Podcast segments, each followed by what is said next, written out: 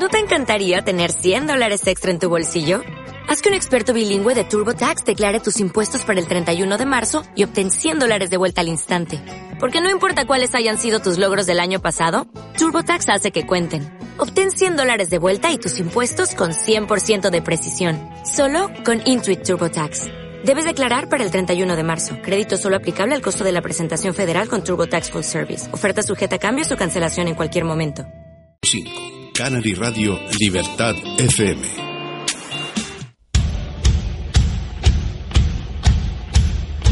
No es el Mundial de Argentina, no es una bombonera, es el insular de la Unión Deportiva Las Palmas.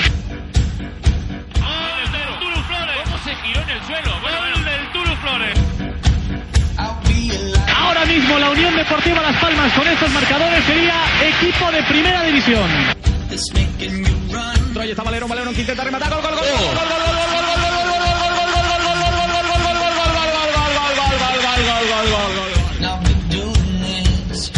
para Araujo, Araujo que la toca. ¡Golazo!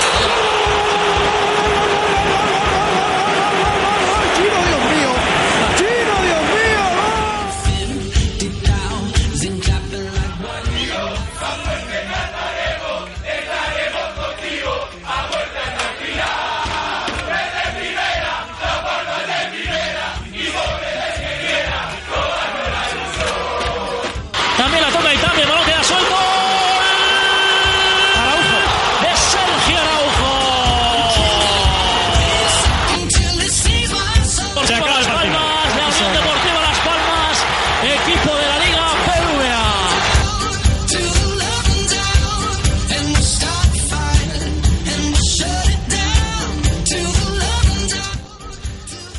¿Qué tal? Muy buenas. Bienvenidos a un nuevo programa de podcast.net, el programa de udelaspalmas.net de la radio. Después de una victoria, una victoria balsámica de la Unión Deportiva Las Palmas ante la Real Sociedad por dos goles a cero, gracias a los goles de la dupla de Jonathan Viera y Sergio Araujo. Eh, noticia importante que vuelva esta dupla y este binomio a tener protagonismo en la Unión Deportiva Las Palmas. Estamos aquí con nuestros contertulios habituales, una pequeña pausa publicitaria y comenzamos.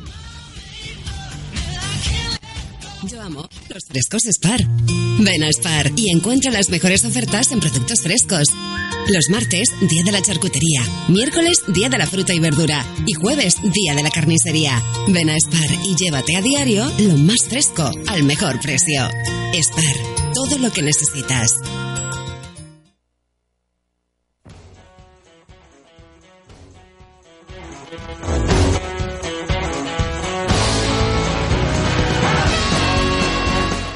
Bueno, vamos ya rápidamente a mi derecha, José Mendoza, redactor de la provincia de Diario de Las Palmas. ¿Qué tal, José? Muy buenas. Miguel. ¿Todo bien? ¿Qué ¿Qué tal? el fin de semana? Fin Bien, bien, bastante contento. fin de semana muy, muy bueno, ¿no? Porque Hombre. si Las Palmas gana y juega el viernes, tiene el fin de semana más o menos Y libre. además libre el sábado, que eso en, Importante. En, un pe- en el periodismo deportivo es bastante extraño y se agradece. Eh, así que bien, bastante bastante contento. Fin de semana completo, sí. Muy bien. Gerardo Mayor, ¿qué tal? Muy buenas. ¿Qué tal? Buenas tardes. ¿Cómo estamos? ¿Bien? Bien, recuperándome de una gripe que me, me cogió cariño y me tuvo bastante tiempo ahí en el dique seco, pero ya estoy casi volviendo a dar guerra. Nos alegramos, Gerardo. ¿Qué tal, Nauset? ¿Cómo estás? ¿Qué tal? ¿Cómo estamos, Miguel? ¿Todo bien? Sí, todo bien. Y por aquí está Jesús Izquierdo, que ahora le saludamos, pero bueno, se ha ido a atender una llamada que seguramente será mucho más importante que, que el podcast. ¿no? Ahora le preguntaremos qué tal, si es alguna noticia de última hora o... Seguramente, estará contrastando las informaciones. Bueno, José, eh, 2-0, eh, un partido sobre todo... eh, era importante que la Unión Deportiva Las Palmas consiguiera la victoria, más allá de las sensaciones, se ha hablado mucho de sensaciones y eso nos suma puntos. Y, y bueno, eh, es cierto que, sobre todo, si había algo imperioso eh, a nivel de, de urgencia, eran los tres puntos y el juego tampoco es que se fuera brillante, pero, pero la cosa va mejorando, José. Sí, había que ganar por lo civil o por lo criminal ese partido, eh, porque lo que supone es eh, casi empezar de cero a nivel clasificatorio, olvidar, entre comillas, los malos resultados ante Eibar, eh, Rayo Vallecano, Levante, por ejemplo. Eh, y es cierto que no fue una imagen eh, completamente brillante o una imagen del todo positiva, pero sí que se siguen viendo, se siguen apreciando eh, pasos adelante en lo que quiere Quique Setién. Se ve una leve mejoría, ¿no? Yo me quedo con eso. Y con que ahora hay dos semanas de, de tiempo eh, para seguir trabajando esos conceptos, esos automatismos que quiere implantar Quique Setién y que los repite entrenamiento a entrenamiento.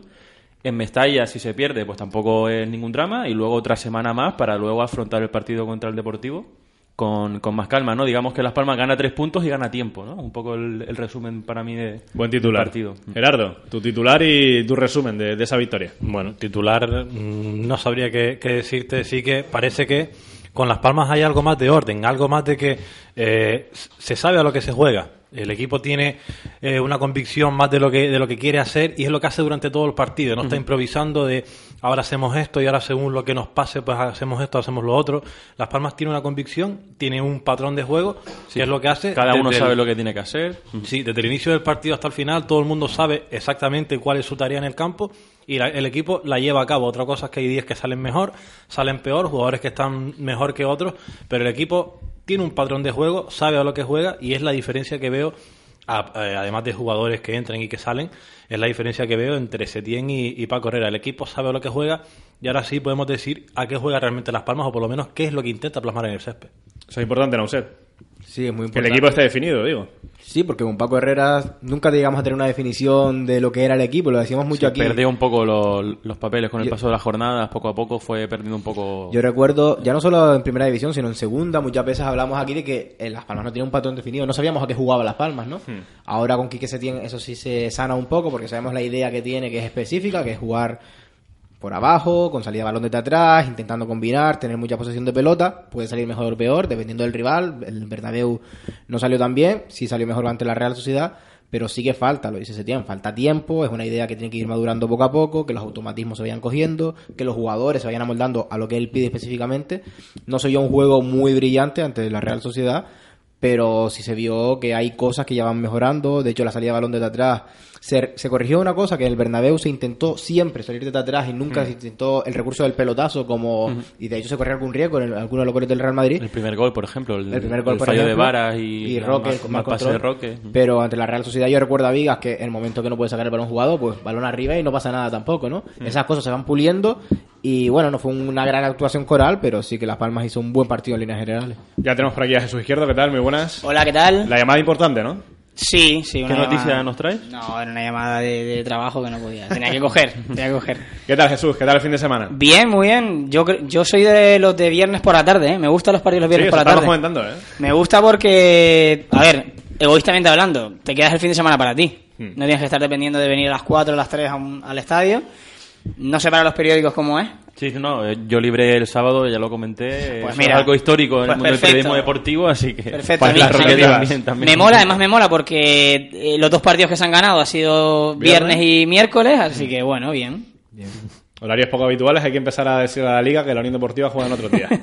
A mí, a mí me gusta, me gusta. el- a ver, por preferir, me gusta el fútbol, eh, eh, eh, si, si pudiera ser, solo el domingo. A, a todo trapo, Hombre, como el hacía antiguamente. aquel hace años, claro. Pero como no se puede, pues no está mal porque la gente va, porque a las siete y media la gente salió de currar los viernes y puede ir al estadio y, y creo que es una buena opción. No, ¿Te gustó el partido del viernes y te gustó el resultado? ¿Te gustó el equipo? ¿Te Me gustó más el resultado que el equipo. El equipo es verdad que hizo un partido serio, eh, hizo un, un encuentro contra la Real Sociedad, que es verdad que salió muy bien la Real Sociedad. El gol yo creo que cambia el partido totalmente, le entran los, los miedos a la Real Sociedad. Y Las Palmas se ven arriba, ¿no? También es verdad que Las Palmas se quita un poco ese, ese miedo que tenía inicialmente a encajar gol. Se pone a jugar al fútbol. Creo que Tana, Viera, Vicente, Roque hacen eh, con el ZAR también un partido espectacular, asociándose entre ellos y, y dándole libertad a Araujo. Y, y creo que por ahí va, va el símbolo del partido, ¿no? Que Las Palmas, cuando, cuando se quitó el miedo, empezó a jugar. Hmm, eh, De todos estos análisis se puede, sobre todo, destacar nombres que antes no contaban con Paco Herrera y ahora con Quique Setién parece que son capitales, ¿no? Eh, Hablo de eh, hombres como Vicente Gómez, como Tana, como Garrido, que es cierto que jugó en el último partido de Paco Herrera en Getafe, pero está teniendo cierta continuidad, José. Eh, esos rescatados por Quique Setién están siendo realmente importantes. También el SAR, que El Sar. también había tenido minutos como Vicente, pero nunca había sido titular. Eh, desde luego es otra de las mejores noticias, ¿no? Que, que un entrenador apueste por un jugador que no estaba jugando antes y le están respondiendo todos. Garrido, quizás el que em, de los cuatro Muy está flojo, un Garrido. peldaño por un, un peldaño por debajo. Yo sigo pensando que el mejor Dani Castellano está muy por encima que, que Garrido, pero bueno, también está mejorando poco a poco a cada partido Garrido insisto, Dani Castellano creo que está por encima. Pero bueno, El otro hizo buen partido Garrido, ¿eh? sí, no A no estuvo gustó. mal, no Pues estuvo a no mal. ¿No te gustó? A mí, Nada. yo creo que ha sido el único partido decente de Garrido en la Unión Deportiva. Yo creo que estuvo más Estoy ordenado defensivamente, más ordenado, porque Sí, no sí. tuvo esas locuras de dejar la banda libre, pero con el balón muy, muy limitado. recuerda que hubo, A ver, por es que si comparamos con Getafe, todo es Y, y con el, y con el Bernabéu, ¿eh? Con A el mí el Bernabéu me pareció la, Recuerda, por vamos, ejemplo, el- una ocasión que tuvo Bruma, que se quedó totalmente Sí. solo en la segunda parte y fue Garrido el que acudió Sí, sí, ahí sí. a En defensa a estuvo muy bien, pero yo le pido, teniendo en cuenta la idea de Setién, le pido un poco más con el balón. Y yo recuerdo una jugada en banda izquierda que tiene el balón para salir jugado fácil Sí, y recula para 20 atrás. metros hacia atrás para luego darse Sí, al portero. La verdad, lo comentábamos en la cabina, parecía el lateral de la Real Sociedad cuando estaba corriendo hacia su portería, Yo cerca le, de pido, 25 metros. yo le pido un poco más agarrido con el balón. Obviamente no, puede que no tenga la técnica de Dani Castellano, o que no tenga ese espíritu ofensivo que tiene Dani Castellano, pero yo no lo cambio lleva muchos otro. años sin jugar, esperemos que si sigue Sí, sí, no, contando hombre. con él, Quique Setién, pues vaya poco a poco cogiendo más, más confianza. Pero bueno, me quedo un poco con, con, con el Sar, Tana y, y Vicente. Y mm, sobre todo con Vicente porque es el caso que más me está sorprendiendo, incluso más que el caso de Tana, ¿no? Porque que Tana tenía calidad, todos lo sabemos, ha sido un poco cuestión de que se ponga a currar, que en los dos partidos en los que ha sido titular ha sido el que más kilómetros ha corrido. Eh, pero me sorprende sobre todo el caso de Vicente por la posición en la que está jugando. Yo la verdad que nunca me imaginaba eh, que Vicente pueda jugar a ese nivel en esa posición. Pero no es una posición nueva para Vicente. yo tengo- que- No, no, no es una posición nueva, pero es que a mí en esa posición, Vicente cuando jugaba ahí no me gustaba nada.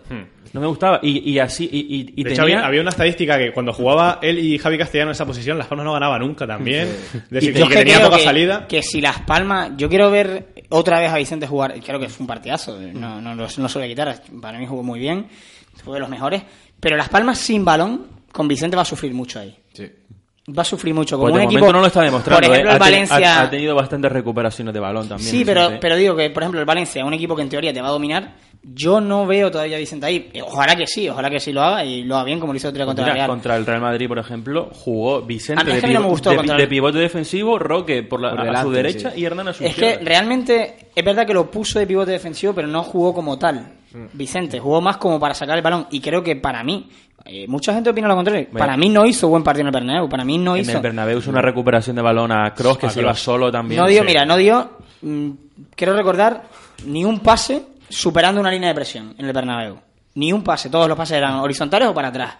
Si tú quieres que un medio centro organizativo te haga eso, vámonos. Para mí en el Bernabéu no hizo buen partido. El otro día contra el Real sí hizo buen partido. Y contra el Villarreal para mí también. A mí Vicente me tiene hablando solo. Eh, está, Yo cosas sé de Vicente. también, eh, yo como tú, es que de verdad que no me lo esperaba. Estoy me viendo- esperaba a lo mejor un buen Vicente eh, en, en- en la media punta, pero en un doble pivote, ese nivel. Yo estoy viendo que no cosas de Vicente que no pensé que tenía. Sé que mucha gente hablaba, ¿no? Es un gran box to box, un gran todoterreno que está atrás y que también llega, que fue lo que hizo en el partido contra la Real. Estaba atrás como pivote, robando, trabajando mucho, pero también el gol que mete Viera es un cabezazo de Vicente dentro del área de la Real. Es Vicente llegando y Vicente. Te tiene estaba- confundido, Vicente. Estaba en Es- todas es más, partes. te voy a decir Me- una cosa. Me, es me tiene hablando solo. Realmente esa confusión también la genera él, porque hace Sí, poco. en las declaraciones que ha sí, hecho, hace, sí, hace sí. pocos meses decía que él se veía eh, claramente como un media punta llegador de segunda línea y llegando con libertad al área. Y la semana pasada, no sé si en la provincia, para porque estamos en Mendoza sí, aquí, sí. no sé si dijo que, que le gustaba más en esa posición, la de No, medio creo que fue en rueda de prensa, ¿eh? No, lo que, rueda- lo rueda que de él quiere jugar y si lo está poniendo ahí, Claro. pues mira, pues Pero juega y claro, está. Sí, al pero final a, un a lo que jugador- voy, a lo que voy es la propia indefinición del futbolista, lo que no ha terminado de definir al futbolista. No sé si me explico. Claro, sí, sí, yo también. Pero lo estoy viendo con más confianza. Él está queriendo, está bajando a pedir el balón, está jugando sin miedo. Es verdad que muchos pases son muy fáciles.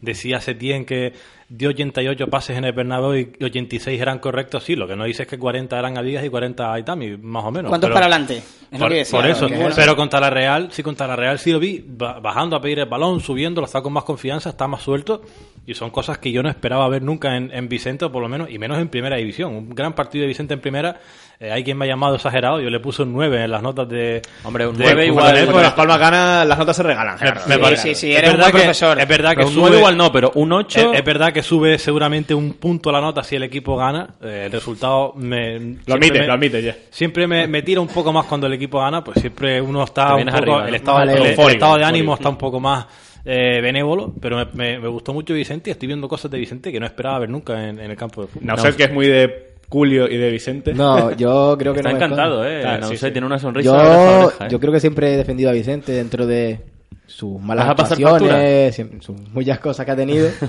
pero sí que es cierto que yo a Vicente realmente no lo veo en esa posición. Lo está haciendo muy bien. Y yo creo que lo está Pues haciendo muy para bien. mí, sinceramente, tiene que ser indiscutible. Sí, sí, sí. Mientras siga así, para mí Pero digo, no lo veo en esa posición jugando solo, como en el Bernabéu. Yo creo que en el Bernabéu, además, Quique Setién se equivoca, que ese sistema de dos pivotes y un volante tenía que haberlo hecho en el Bernabéu y luego le salió bien ante la Real hecho, Sociedad. a, a todo lo pasado es muy fácil decir esto. Claro, pero seguramente con dos mediocentros el primer gol no le pasa. Claro, porque Nada más, nada más salir, Nada más creo que hablamos de en el verano los que estamos ahí en el estadio y supongo que la gente que lo vio también. Nada más salir, dije, eh, no entiendo por qué dicen esta Claro, jugando ahí. y solo. Yo creo que el problema es que juega solo ahí. De hecho, contra la Real Sociedad, una de las primeras acciones del partido es una pérdida de Vicente Gómez en un pase horizontal que deja solo al extremo derecho, creo que era Xavi Prieto en ese momento, Sí. de la Real Sociedad. Y que Vigas va tiene que hacer una falta Y hace amarilla. una corrección que le sacan amarilla. Yo creo que Vicente ahí no tiene la calidad que Quique Setién cree que puede tener para sacar el balón jugado si juega solo. Para mí lo está sacando bastante Sí, sí, sí, bien. lo está sacando bastante bien. Pero yo creo que acompañado por Roque o por Hernán, si se da Sí. el caso, ¿para qué? Para que tenga la libertad que él tiene de subir hacia adelante y luego llegar de segunda jugada, dar la asistencia que le da bien en el gol. Eso, si juega solo de pivote, no puede hacerlo. Pero sí que en un doble pivote lo veo bien. Ahora, mm, también me chirría un poco ver a Hernán en el banquillo. Teniendo Roque, Hernán. Pues yo creo que pero tal y como está funcionando... No, a día de hoy no, lo tocaría. Yo creo que no lo Ahora mismo no lo tocaría. Lo que antes decía Mendoza, lo de Garrido, yo lo que no entiendo del tema Garrido es por qué Dani dejó de jugar. Claro, O es que ya, no ya- se lo ya no porque Es Garrido, que no sino porque. Dani dejó de jugar, porque yo creo que Dani no estaba haciendo malos Sí, partidos. ¿qué, mucho qué se le pasa por la cabeza a Paco No, Herrera para en hecho- Getafe apostar por Garrido en vez de Dani Por el tema de la defensa, por el Sí, tema Dani de- Castellano. del número de defensa. Yo creo que- creo que tema de equilibrio que el año también. pasado, El equilibrio. el, el año, Sí. el año pasado, cada vez que podía intentaba evitar que La Dani subida, Castellano sí, sí, sí. participara Yo creo que a de la esos- vez que David Simón. De esos informes han- se ha empapado Quique Setién, porque eh, ah, yo creo que ha dicho, si jugamos con cuatro, solo uno que suba. Claro. Y, y él ha reconocido que Paco Herrera ha hablado con Quique Claro, Setién. a eso voy con lo del equilibrio. Él no quiere que los dos laterales sean profundos, sean de, de subir, porque pierdes, pierdes hombres atrás y a la contra te pueden coger desnudo. Y más Ahora, ¿qué va a pasar con esto? Que cuando sabiendo que los, los pivotes tampoco jugar- son expertos en las coberturas.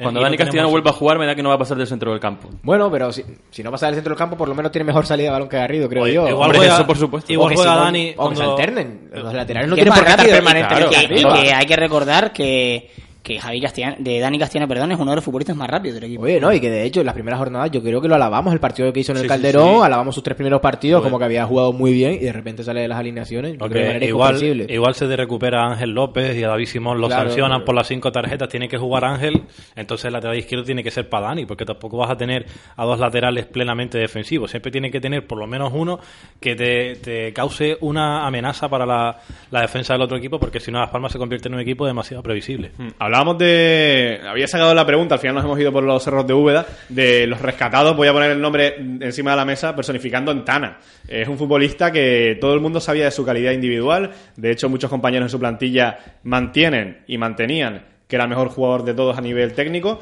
Eh, le está dando confianza aquí que se tiene y está haciendo una revolución. Mm, Hombre, la península entiendo que a Tana no lo conozcan, pero aquí Yo recuerdo, también. Yo recuerdo una entrevista a, a Vicente Gómez en la que dijo que Tana, si quería, podía ser el mejor jugador de segunda división. El año pasado, o el año pasado hace dos. Eh, y estoy en parte de acuerdo con que, con que la calidad que tiene Tana, los que vamos a los entrenamientos habitualmente, es que no hay más que verlo, ¿no? Y los que le conocen desde hace, desde hace tiempo, que bueno, yo no estoy en ese club, yo hasta que, hasta que llego a Las Palmas apenas le había visto, la verdad. Eh, pero me parece un pedazo de jugador. Y lo que más me sorprende en el caso de Tana es que está poniéndole en la media punta, sacrificando incluso, pidiendo a Viera que sea el que más eh, esté pendiente Sí, de, diciendo, del lateral defensivo. Setién está diciendo, el bueno es este. Exacto, es una manera de decir, Sí. para mí, Tana, o sea, quiero que Tana toque más veces el balón que, Que Jonathan Jonathan Viera. Viera. También, Me también parece lo, llam- lo más llamativo, no que le ponga solo, sino que además que le ponga ahí y ponga a Viera en la izquierda. También lo que veo que, que Tana está trabajando muchísimo. Creo que Sí, tú el que dijiste sí, antes sí. lo de la estadística, ¿no? Sí, sí, en los dos partidos en casa ha sido el que es más que es el que más corrido. corre, es que ya no solo es que esté en la media punta para atacar, sino que también está para defender porque se mete ahí a ayudar a un Roque y a, y a Vicente. Cerca de 13 kilómetros creo que Es hizo que está, es que está muy y me acuerdo que recalcó mucho Setién eh, después del primer partido que no perdió balones o, o que prácticamente no perdió balones Es que Hombre, Tana es un siempre en, en- que- en esa zona vas a perderlos Y ¿no? que Pero intenta, y que No, intenta, y Tana que- y arriesga, Tana protege arriesga, bien Tana la arriesga y el pase que le da Raúl en el segundo gol Es un escándalo. Es un escándalo, es que le da un Y pase antes de ese Alejandro. pase da, da un par de pases buenos también. Al principio de la segunda parte, yo me acuerdo con Miguel, estábamos viendo el partido y él está diciendo, mira los cinco minutos que está haciendo Tana. Sí. en este y luego da el pase y es Y que espectacular. físicamente hay que verlo, ¿eh? que Tana es un futbolista que está sí. muy bien físicamente. El problema- Cuando mira portería contraria, es un espectáculo. Sí. Cuando él decide ser vertical y da opciones de seguir hacia adelante porque tiene desborde, de irse hacia la derecha y dar paso, de irse hacia la izquierda, es que es un futbolista muy difícil de defender además. Y le No, falta no. un poquito de eso, ser más atrevido, porque Eh. sí que es cierto que hay veces que hay opciones de contragolpe y retiene un poco la pelota Mm. y se da la vuelta, pero si Tana es vertical, Además que estos próximos partidos, los rivales, cuando tenga que hacer el entrenador del turno el scouting del rival, va a Sí, sí. decir, ¿y este quién es? Pero ¿Y yo cómo lo, le defiendo? yo- yo ¿Cómo le tapo, no? Lo sigo, lo sigo recalcando. Creo que esa posición de Viera. Que Tana juegue por la izquierda. Que, es que Viera. Es que Viera es. También está la posibilidad de que combinen. do- para mí, dos escalones, dos escalones por encima de cualquier jugador de la plantilla. Jonathan Viera es un jugador que tenemos en las palmas porque hemos tenido la suerte de que haya nacido aquí y que él quiere estar aquí. Hmm. Pero si Viera, para mí, lo, lo- lo digo siempre, este es un jugador que tiene que estar en un equipo de Europa. Que juegue Europa y además un nombre importante en un equipo de Europa. En el Valencia no lo consiguió, pero yo creo que un poco de falta de oportunidad y también un poco de falta de suerte. Pero que Jonathan Viera tiene que ser media punta, eso está clarísimo. Y que tenga el ojo por la banda y que, con, y que eh, ayude. con lo de Tana no recuerdo quién me lo dijo, pero me comentaban que Castro el año pasado cuando llegó al tercer entrenamiento vio jugar a Tana y dijo yo me pego a este porque este no va a dar el ascenso, este es el, el bueno Mm. del equipo y este es el que el- me tengo que pegar a él porque es el bueno, pero al final eh, Tana el año pasado no, no cogió continuidad y este año pues a ver si ahora aprovecha la oportunidad que se está dando porque ha tenido unas cuantas y a ver si esta es por fin la buena de Tana. Otro nombre encima de la mesa, eh, no podía faltar el de Sergio Araujo, eh, durante la semana protagonista con esas declaraciones en las que, bueno, eh, Que ha habido muchísimas noticias buenas después del partido contra Exacto. la Real. ¿eh? O sea, ya no solo los tres puntos, ¿eh? Eh, que se han recuperado muchos jugadores. Sí, una, unas declaraciones, no sé si llamarlas complacientes, eh, no sé si para quitarse presión, pero es cierto que no sentaron bien a la afición, que además lo recibió con pitos eh, cuando sonó el nombre Sergio Araujo en el marcador y que le despidió con aplausos. José, lo que decías, esa era la buena noticia. Yo te escuché en una tertulia esta semana y estoy totalmente de acuerdo contigo. Cuando lo escuché dije, pues espero que ta- que también sea por esto, que dijiste que querías pensar que esas palabras de Araujo Sí. fueran una manera de él quitarse presión a sí mismo. Y yo también quiero pensar eso, porque eh, la verdad que fueron eh, de bastante conformismo, de no me importa lo que está pasando aquí, yo voy a, a mi bola. También los periodistas somos eh, un poco de decir, bueno, las ruedas de prensa no sirven para mucho porque los futbolistas, no hablo de la Unión Deportiva, eh, hablo en general, eh, suelen tener un guion y no salen y no dan muchos titulares y no. Creo que Sergio Araujo es un futbolista completamente distinto en todos los sentidos en eso, porque cada vez que habla eh, sube, el pan, por- realmente se expresa como, como lo siente, ¿no? Y no sé si en ese momento él quería rebajarse tens- un poco de tensión o, o de ansiedad, Quizá a lo diciendo un- que no es el futbolista que todo el mundo espera de él. Me parece equivocado por su parte. Yo creo que se equivocó en las declaraciones, creo que no es para quitarse presión, sino creo que es una pataleta. Está enfadado, no, no juega en el Bernardo titular, nunca lo había... Dice, y si no juego, ya veremos Claro, qué hago en invierno. nunca, en nunca verano". había sido suplente y es una pataleta que le entra a Araujo que yo creo que el mismo día, cuando ve la repercusión que tiene, se arrepiente. se arrepiente. Sí. Se arrepiente porque si, si él estuviera convencido de lo que dijo, cuando marca el gol haría algo a la grada, señalaría, al- ha- haría algo. Una pataleta, tipo de todo, en su momento, algo. Y no hace nada. El, el año pasado ya lo hizo, ¿eh? Por eso, eh, yo creo que fue una pataleta de que, de que era suplente, que no le gustó y que en lugar de hablar con el entrenador o de currárselo más, o para mí además que no fue que lo vaya a dejar suplente, sino que fue un toque de atención, mira, Araujo así no, lo puso suplente para saber que aquí el que manda es Quique Setién. Y, y- y Es yo cierto que no tuvo equivoca, ningún talante equivoca. revanchista en el partido Es que por el tema de los equivoca. pidos al principio, ¿eh? Sí. que, que fue Claro. pitado en el primer balón que tocó y, y cuando el speaker mencionó su nombre. ¿eh? Pero es que se equivoca porque la afición lo que está esperando de Araujo es de un hombre que se ha quedado en las palmas porque el presidente ha dicho que es el buque insignia, se ha rechazado mucho dinero por él porque el delantero estaba en casa, por eso no se ha fichado un goleador. Y lo que tú no puedes decir, el discurso de en verano decir que vas a marcar 12 goles, ahora decir que con 5 te conformas. No. Yo, yo es lo que decía, es decir, eh, Araujo, evidentemente, los emolumentos a nivel personal suben después del ascenso a Primera División y suben porque ha marcado 25 goles y esos 25 goles sirven como aval para subir su salario. Es que hablemos ya de, de temas de dinero. Él está en el estrato seguramente mejor pagado de la Unión Deportiva Las Palmas con 3-4 futbolistas y esos futbolistas son a los que hay que eh, pedirle responsabilidades de que tienen que ser el alma del equipo. Si tu jugador franquicia, que costaba 15 millones de euros en verano según la tasación del Palermo, dice que no es goleador y lo ha fichado para golear, es que es algo tela. malo para el club y para él, es malo para todo el mundo. Ahora yo espero que después de esto mm, vuelva a enchufarse, ¿no? Porque ya no solo por el gol que le da confianza, sino también porque creo que el sistema le beneficia y los jugadores que tiene por detrás son muchos más verticales, va a estar mejor acompañado, ¿no? Porque en los primeros partidos eh, es que estaba demasiado solo, era Viera contra el mundo y él contra tres centrales muchas veces, dos defensas. Es que pasamos, si te das cuenta, de tener a Araujo y Viera como una isla Solo, aparte sí. y detrás teníamos a Julio, Hernán y Roque. Y ahora tiene a Tana, a Viera y a Elzar por detrás y a Vicente y a Roque, que además Claro. son dos que llegan. Es que cambia muchísimo el equipo. Del SAR que se habla poco, ¿eh? Eh, más Sí. o menos escuchas tertulias y lees crónicas y demás, y el SAR no está teniendo mucho protagonismo como realmente tiene dentro del campo. Me gusta mucho. Mi opinión, pero ¿eh? Antes de, de acabar con Araujo, quería decir que nadie nunca le ha criticado y nunca nadie le ha silbado por no marcar goles. Lo que se le ha silbado el otro día es por, lo que dijo, por las declaraciones. Porque si Araujo no marca goles, es verdad que está que no está en su mejor momento de forma, él lo ha dicho, que físicamente no está como debería estar, él también lo ha dicho, y que no marca goles, él también lo ha dicho. Pero el conformismo fue lo que a la afición le cabreó. y Sí, luego la- me gustó también la- de la, la actitud, afición. la actitud Claro, la actitud. Luego me molesta. gustó de la afición que fue sabia. Le silbó, Araujo marcó goles, Claro, un muy buen partido, curró mucho y luego fue aplaudido. Pero es que esto es así. Y Araujo ya está perdonado por el público. Una semana. Aquí lo que se pide es que el jugador se parta el, alma jugando en, el césped y no que esté caminando. Las cosas pueden salir mejor o peor, pero si el jugador se vacía en el campo, eh, al final el aplauso te lo lleva, ganes o pierdas, pero a la, la gente quiere que Las Palmas lo dé todo. Y si empatas o, o pierdes dándolo todo, pues mira, te aplaudo porque lo has intentado, porque te ha paseado, lo has hecho todo. Pero si el equipo o jugador camina, no lo da todo, no tiene la actitud que, que se pide y lo que pide el público es que lo deje todo simplemente. Y Araujo no lo estaba haciendo. Él tiene que ser consciente que también tenía que mejorar en cuanto a esfuerzo y en cuanto a, a su forma física.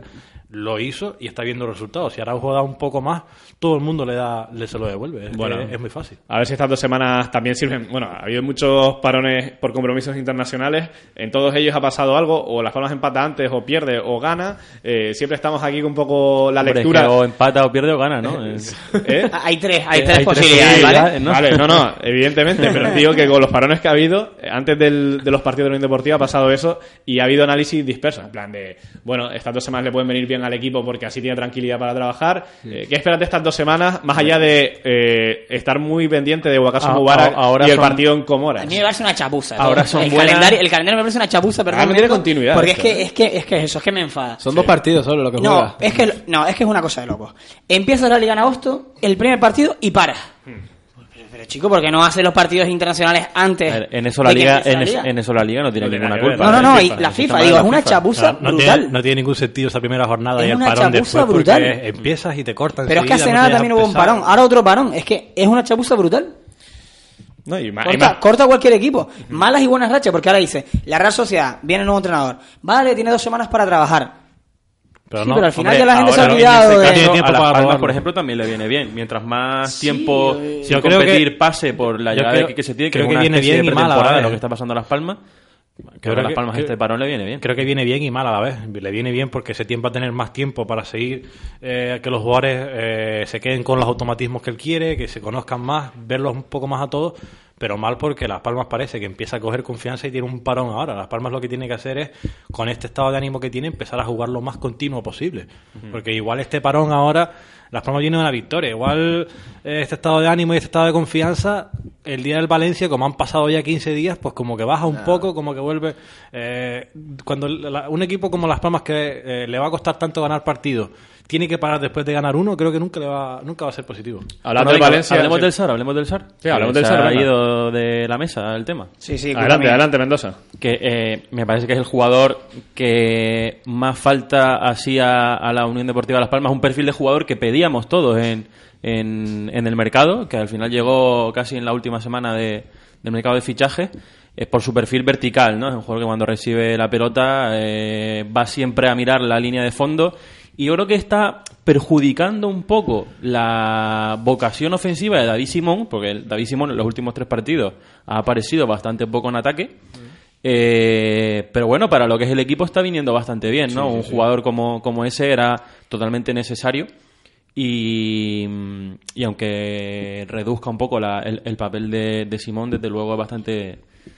Está mejorando, vamos. un. Simón que, un Simón que para los, los, los analistas a nivel nacional les pareció una maravilla el partido de, de la Real. Yo creo que se están quedando demasiado con el nombre más que con las actuaciones del jugador. El jugador no está tan bien como al principio.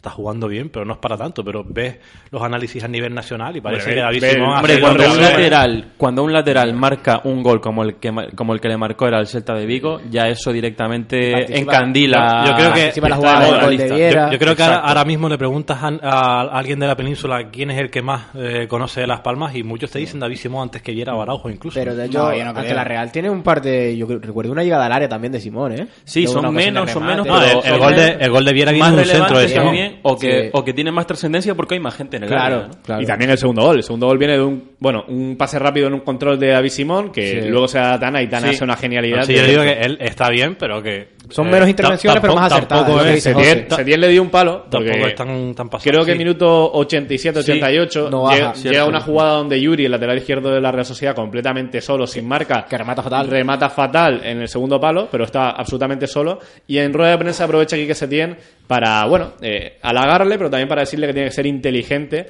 ganando 2-0 en los últimos minutos no subir, que por otro lado es una de las características de, de Simón. En el filial y en el primer equipo, muchas veces eh, lo vemos en los últimos minutos como muy sobrado a nivel físico, y a él le encanta subir en, esa- en esas Me- situaciones. me Porque, porque tiene el fondo necesario para subir y bajar todo el partido. Sí. Y ahora, como no sube tanto, cuando, cuando sube. Llega enterísimo a los últimos Claro, minutos, es que yo ¿no? creo que Simón, a Simón lo que le falta, que yo eso creo que lo da, no lo da entrenar, sino lo da la, la experiencia, jugar muchos partidos, adaptarse bien al fútbol, elegir bien ¿Cuándo subir? cuándo subir. Es decir, a veces que sube por inercia, lo hace bien porque va sobrado, pero si decidiera más y descansara en mm, tipos de jugadas, lo haría con mucha más presencia y haría mucho más peligro. Y mira, fíjate que el gol llega a un centro de Simón que toca mm, Vicente. que toca a Vicente. O sea que al final está subiendo también David Simón. Sí, bueno, últimos dos temas. Eh, hablamos del Valencia mejor antes del césped, que es bastante aburrido y poco hay que hablar de eso. Eh, ganó en Balaídos 1-5. No sé si vieron el partido. Sí. ¿Qué les pareció? Un poco... Hombre, bastante engañoso el resultado, Sí, ¿no? sí. Ese partido podía quedar 5 1-5 como, como 4-3. Fue una cosa de locos. El Valencia cada vez que llegaba marcaba. Y el Valencia tiene ahora mismo quizás al portero más en forma de la Liga Española. eh, Sí. Quitando a Keylor Pues, Navas. porterazo, ¿eh? Quitando a Keylor Navas. Este, está, ya, está este tardando ya Jaume- en llamarlo del bosque. ¿eh? Este Jaume está haciendo una cosa de locos y tenía el Celta a- El tercer, amargado. el tercer portero, realmente. Claro, claro, pues está Sergio Rico ahí de tercer portero, que yo Bueno, creo que ya el tercer está portero mejor. del Valencia. Sí, sí, sí. El Ah, tercer bueno, sí, Valencia, sí, claro, claro. Empezó como tercer portero, pero cuando vuelva Diego Alves, que bueno, aún le queda toda la temporada. El tercero o yo creo cuarto. que ya aún me va a seguir. El tercero o cuarto, porque también está el Joel este. Tenía al, el australiano, claro. Diego Alves que está lesionado. ¿Cómo se llama el Joel, el- Ryan. Ryan. Ahora sobre el- esto ese que no, que es comentó- modelo. Y pare- parecía que no iba a jugar, que iba a jugar Joel en vez de Jaume, pero no, sé si es modelo. No sé si es modelo, pero vamos, sí, sí, sí, es modelo, hombre. Hombre, no sé si trabaja de modelo, pero el chaval está de Wenberry y ha salido un par de fotitos ahí de... Yo quería comentar algo, no sé si Soy tan heterosexual, fíjate lo que te digo, que puedo decir si un tío guapo o Ole. feo. Qué bueno, como beca, Y, ¿no? y ponerme cosas rosas, y me puedo poner cosas rosas y no pasa nada. Y, cantar diversas y canciones. cantar Justin Bieber, por Muy ejemplo. Y camisas con coderas. Después hablamos de Justin Bieber. Yo- Quería decir algo sobre lo que comentó José, de esto de los porteros de la selección española. No sé si alguno vio la rueda de prensa de Pepe Mel después del partido del Betis. No. Que dice que Adán hizo un partidazo y que ahora mismo Adán es el segundo mejor portero de España. Que no sabe por qué Vicente del Bosque no llama a Adán a la selección. Bueno. Una cosa de los puntos de Pepe para Mel. su lado, ¿no? Los puntos de Pepe, Pepe Mel en las ruedas de prensa también con el tema de los árbitros, por ejemplo, ya también. Adán es un un portero, hizo un partidazo, pero es que está por ahí España, venga, eh. Sergio Rico, David De Gea Jaume, mucho. Casillas. Casillas. Bueno, sobre el Valencia que decía Miguel. y sin ese también. que yo creo que es un partido muy efectivo porque lo decíamos, llevó cinco veces, marcó cinco goles prácticamente.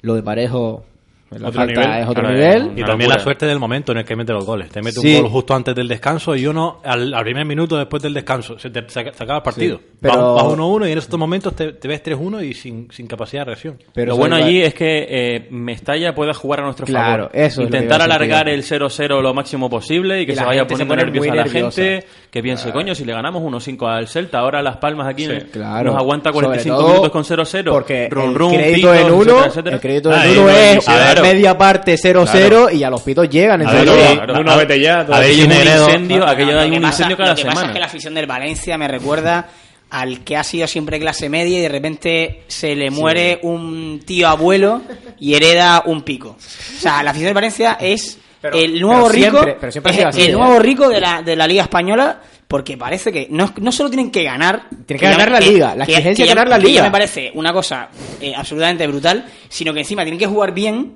y, y si estás cinco minutos sin jugar bien, Te pitan. Ya, ya es todo malo, ya te- hay que ser entrenador. O sea, División. Mira- Nuno vete ya al equipo de la Mira la Champions, es una cosa de. Emery, por ejemplo, la destitución de Claro, Emery. cuando en su momento. un Emery al que que les consolidó en la cosa- Champions y les parecía poco. Otra cosa a jugar a nuestro favor es el tema de Negredo, que parece que hay un hay un batiburrillo entre la afición de Ah, Negredo sí, en Negredo estos 10 no. días puede Hay un soltar poquísimo- alguna algo- declaración. Algo, algo habrá hecho Negredo, ¿eh? Es que tiene poquísimo gol el digo que no, pero la afición está con Negredo y está contra Nuno. Si ese tema se sigue alargando, también nos pueden ir a nuestro favor.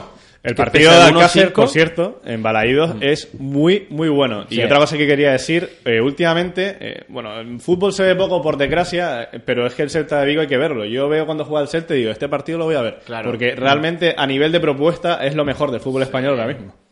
Solo esa Yo creo, lo de lo que iba a decir de, del Valencia, que pese al 1-5 de Balaídos, hasta ese partido era uno de los equipos que menos goles marcaba, ¿eh? Sí. Pese- y eso que tiene Alcácer, Negredo, aunque no juega, Santi Mina, eh.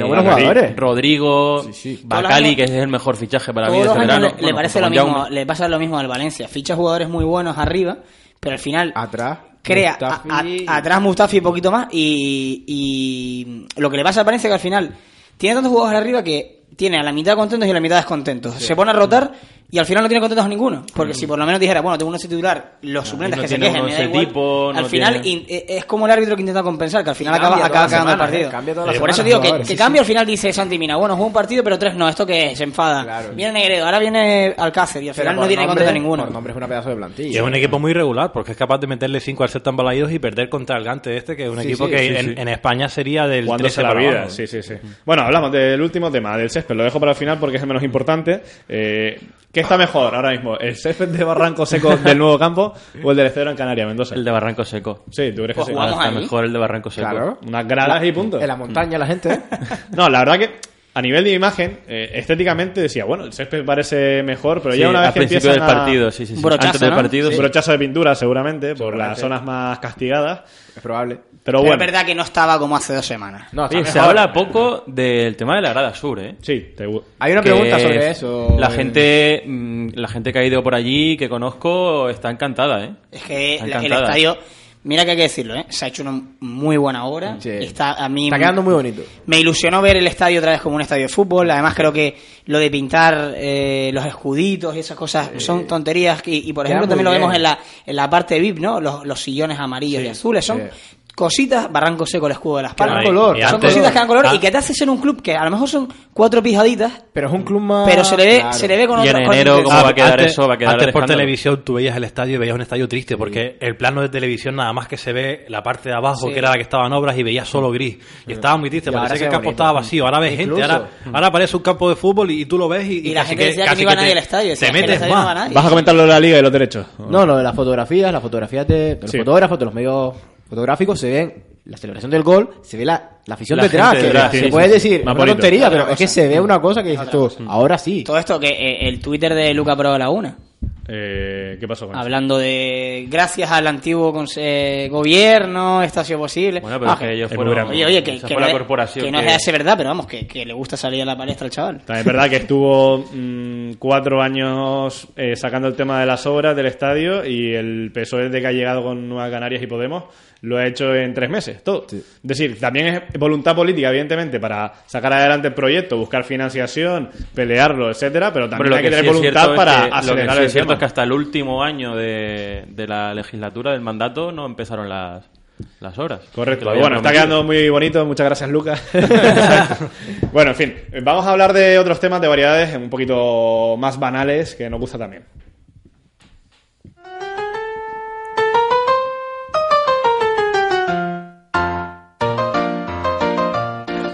Sí, sí, por favor. Bueno, vamos allá, no sé si, si nos dejas. Bueno, vamos, vamos primero con las preguntas de los tuiteros, porque el otro día me tiraron de las orejas, además de, vamos, merecidamente, porque no lo había leído. Y bueno, una pregunta que dice que viendo nuestro calendario, tampoco vamos tan mal, ¿no creen? Eh, Hacer una comparación entre los equipos teóricamente de la Liga Baja de la Unión Deportiva, de Primera División, y cómo han jugado ante los rivales fuertes, Mendoza. Es que ahora, por ejemplo, el Sporting de Gijón, que tiene, ¿cuántos son? Tres puntos más que Las Palmas, ¿no? Si Viene no- a- le viene Sí, todo sí, fuerte tres o ahora, cuatro. ¿eh? Es que acaba de empezar el calendario que ahora ha dejado Las Palmas, porque jugó contra el Atlético de Madrid Y ahora ahora le vienen todos los peces gordos. Que Las Palmas han jugado contra los seis primeros, ¿eh? Sí. Es Y que contra, más, los, más. cua- Después y contra partido- los cuatro primeros y contra los cuatro primeros Sí. fuera de casa, además. ¿eh? Si Las Palmas termina ahora el partido de Valencia, lo que viene son Sí. todos casi finales por Sí, la permanencia. No hay Sí, ningún sí. equipo europeo que, con el que te En mida. ese Atleti de sentido, único, en ese pero- sentido tengo un poco de miedo porque Las Palmas contra esos equipos no ha respondido. Pero creo que ahora con Setién va a cambiar un poco la Eso, tendencia. eso es lo que espero, pero tengo esa mosca ahí que Las Palmas responde contra los yo creo que ahora con Setién va a lo- cambiar contra los media tabla, contra un Real Sociedad, Sevilla no, pero son tipo, tipo español, tipo estos equipos que ni están para, para Europa ni están para, para descender. A esos equipos a los que Las Palmas le ganan, pero los, los de abajo que son los, los realmente gordos gordos es lo que no ha respondido y tiene que responder. A los que te pelean cada balón. Bueno, a esta hora Los de, que se juegan la vida. A esta hora de la tarde, el programa grabado y lo pueden escuchar a la hora que quieran. 4 de la tarde, la Real Sociedad oficializa la institución de David Moyes como entrenador. Bueno, a ver si repetimos con. Nuno en Mestalla, ¿no? Ahí, ahí, somos los. Estamos cargándonos a Messi, a David Moyes. A Madre mía. Bueno, Bueno, un equipo bastante simpático. Los mata cargo. Bueno, hablando de otras cosas, eh, normalmente en Twitter eh, y en otras redes sociales la gente es experta en todo. Este fin de semana tocó motociclismo. Gerardo, eh, Lorenzo, Rossi, esa patada, declaraciones tirándose cuchillos. eh, ¿Quién ganó y quién merecía ganar? Ay, Gerardo, queremos ya conclusiones.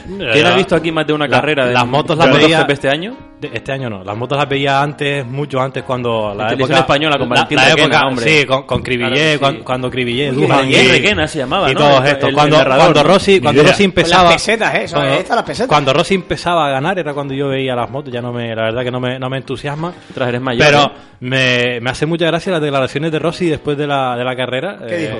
Ha dicho de todo menos bueno, ¿no? Que, que estaba todo pactado, que Pero ganó. Rossi, cae- Rossi no ganó. se ganó- perdió el Mundial, ¿no? Perdió el mundial en la Por última carrera. A mí se me cae un mito como Rossi, ¿eh? Pero Biscotto es una palabra inventada por ellos. ¿Qué, qué está Pero diciendo? es que este encima, se, Que- encima estaba luego pactado. se- Viene no fue a la celebración tampoco. Sí, tenía, a a tuvo una, una demostración de, de mal perder, que, que si eh, Márquez no atacó a Lorenzo porque lo estaba escoltando, que era su, su Hombre, que guardaespaldas. Márquez no para- atacó a Lorenzo ¿Y los por, italianos? por lo que había pasado. A ¿Los ver, italianos dejaron pasar a Rossi? Es obvio, Sí, pero es es- obvio. Pero es que yo no sé qué pretendía él después de haberle Claro. hecho lo que le hizo. decir, te doy es una que si patada Márquez- y te regalo el mundial. Es que si. Márquez se pelea ahí con Lorenzo después Pero de lo que ¿cuántos pasó, mundiales es tiene que sería tonto. Rossi tiene nueve, Pero es sido que el además- décimo. Tiene nueve mundiales y se queja. Pero Eh, sí. eh, Es que la- para mí la clave fue lo que dijo Pero es que la Lorenzo. que no quería entiende la es que- décima. Que si llega a Eh, pasar. eh, está esperando el chiste. Si llega a pasar la Márquez a, eh, Márquez a, mm, a Lorenzo, hubiera ganado Lorenzo igual. Sí, pues Sí, sé. todo esto sí. para, para mí la clave es lo el que... problema es que Rossi no adelantó a Pedrosa. ya está. No, eh, se, quejaba, el nuevo se- quejaba de que eh, Márquez estaba todo el rato tercero, ralentizando el, el paso y adelantó a Pedrosa en las últimas vueltas y por eso a Rossi no le dio tiempo. a ir Eso más pasa en cualquier pero- autopista, hombre. Pero yo loco. me quedo, llanto, menos me quedo llanto. con las palabras de, de Lorenzo al final que decía Rossi acaba de perder su décimo mundial y eso es difícil de digerir. Y es verdad, Rossi estaba muy picado porque tenía el mundial ganado y una pataleta con se le cruzó los cables con, con Márquez, le dio la patada aunque él diga que no.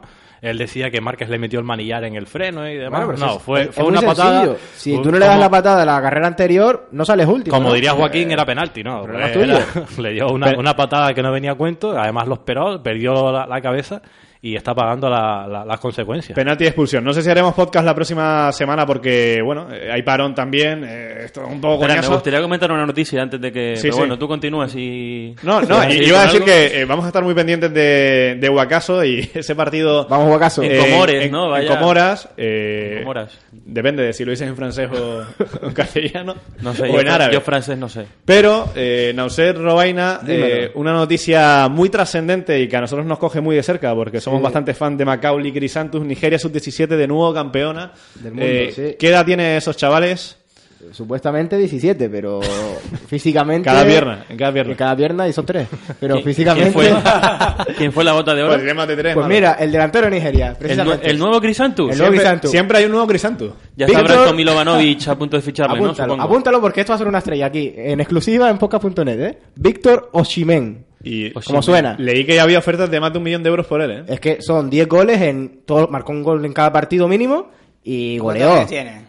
Supuestamente 17. Ah, Jesús, supuestamente. pero- Bueno, yo quiero ¿Quieres ver apuntar. una foto? eh? Yo quiero apuntar lo de una Michu. foto. Michu, a ver. Están en Langreo entrenando. Y acaba de rescindir con el Swansea. Por eso, rescindió con el Swansea. El tema ha rescindido con el Langreo. Swansea que lo veía que lo venía leyendo de camino precisamente porque se hizo oficial hace nada y va a firmar por el Swansea eh, por el Langreo en el que entrena su hermano de tercera división hasta el Enero. mercado de invierno, exacto. Hasta y enero luego para- en enero, a partir de ahí, pues claro, es que lleva muchísimo sin jugar, con un montón de, de tobillo, y por lo visto quiere jugar ahí sin mucha presión, un mes y pico. Bueno, la última, se me está haciendo ya esto demasiado largo. Eh, coméntame un poco el tema musical. eh, Justin Bieber en su izquierdo. Estás hablando mucho de eso y no me entero de nada.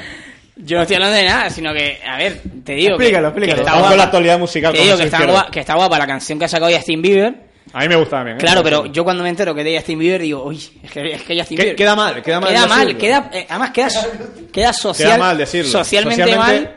Queda socialmente mal decir que de Justin Bieber. Pero tío, a mí me mola. está guapa la canción, entonces hay algo que hacer ahí. algo que Llevo hacer ahí. camisa con joderas. Es, es un tipo de cosas que queda mal decirlo, ¿no? O sea, ¿Qué dices, tío? Está guapísima, ¿te gusta mi camisa? son bromas, hombre. Tiene- me gusta igual. tiempo. Las Camisas tanto con coderas a mí Justin también me Bieber. gustan, ¿eh? Justin más- Bieber no, pero las camisas con coderas sí. Pues abre, abre tu mente, eh, Mendo.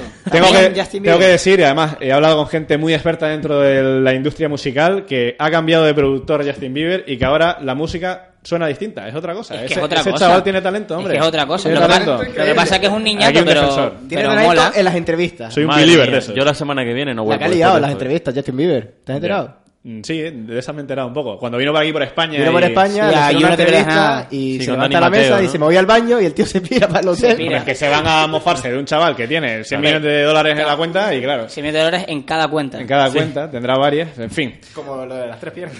Bueno, segura, seguramente terminamos con el tema más importante de todo el podcast, que ha sido hablar de, de este chaval, pero bueno. Aquí Oye, hay que espérate, espérate, hay, un- hay, hay un tema, déjame leer al menos el titular. Vale, venga. Espérate, El de despiden a un comentarista chino por quedarse dormido en un partido del Real Madrid. Oye, pues normal, con ¿no lo Benítez. sabían? Con Benítez No sabían. ¿eh? ¿Qué- claro. ¿De quién es ese titular? a- De Sport. Además se le... Pues No, el no, mundo no, No, de, de Parece el Mundo Today. Ah, parece el mundo que Además, además se le- recomiendo ese Twitter, ¿eh? Se le escuchan Sí, los consejo ronquidos, gratis. Se, se le escuchan los ronquidos, era el minuto set- 70 y largos del partido. brutal, brutal. Una noche se muy le- larga. Se le escuchan los ronquidos al, al pobre hombre este que... No le gustó Canoplianca. No, no, fue el, de pa- el, el partido contra Paris Saint Germain y Joder, el, el pues. tipo se duerme y me extraña fuera- que se duerma con la exhibición que estaba dando Paris Saint Germain. en Si aquel fuera un domingo por la mañana, cualquiera le podría. Si se duerme pasar, en el partido del Madrid contra Las Palmas te lo acepto, pero que el del Paris Saint Germain no, porque la segunda parte contra Las Palmas fue un muermo increíble, pero este partido no. no. Normal que lo despidan.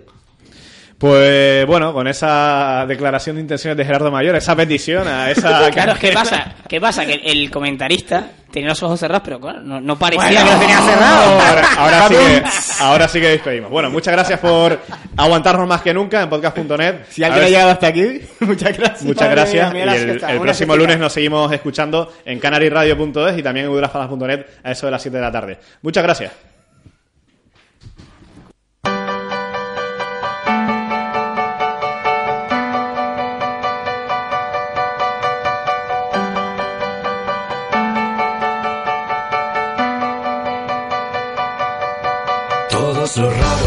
Al concierto del gran telepata de Dublín. Media hora antes invadimos el metro. Yo iba obligado y tú en éxtasis. Y tantos daba ocho como ochenta a los fanáticos de John Boy. Frente al estadio ya cantabais sus temas. Primeras filas, vuestra obsesión.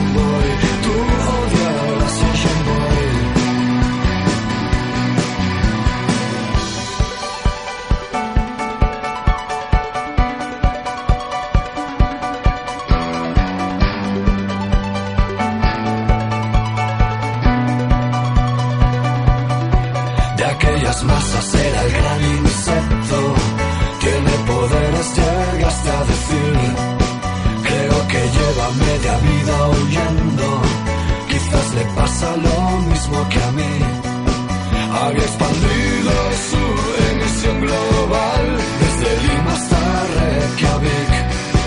Y sin embargo, a quien tenía cerca no podía transmitir mirada universal de alcance personal. Me hipnotizó por fin con su verso letal. ¿Cómo es posible que haya estado en sus infiernos? Es imposible no, misterio, y que tuviera ese don. Sería posible conocerte más por dentro, no lo conseguiré, nunca sabré si yo no tengo su don. Si yo no tengo su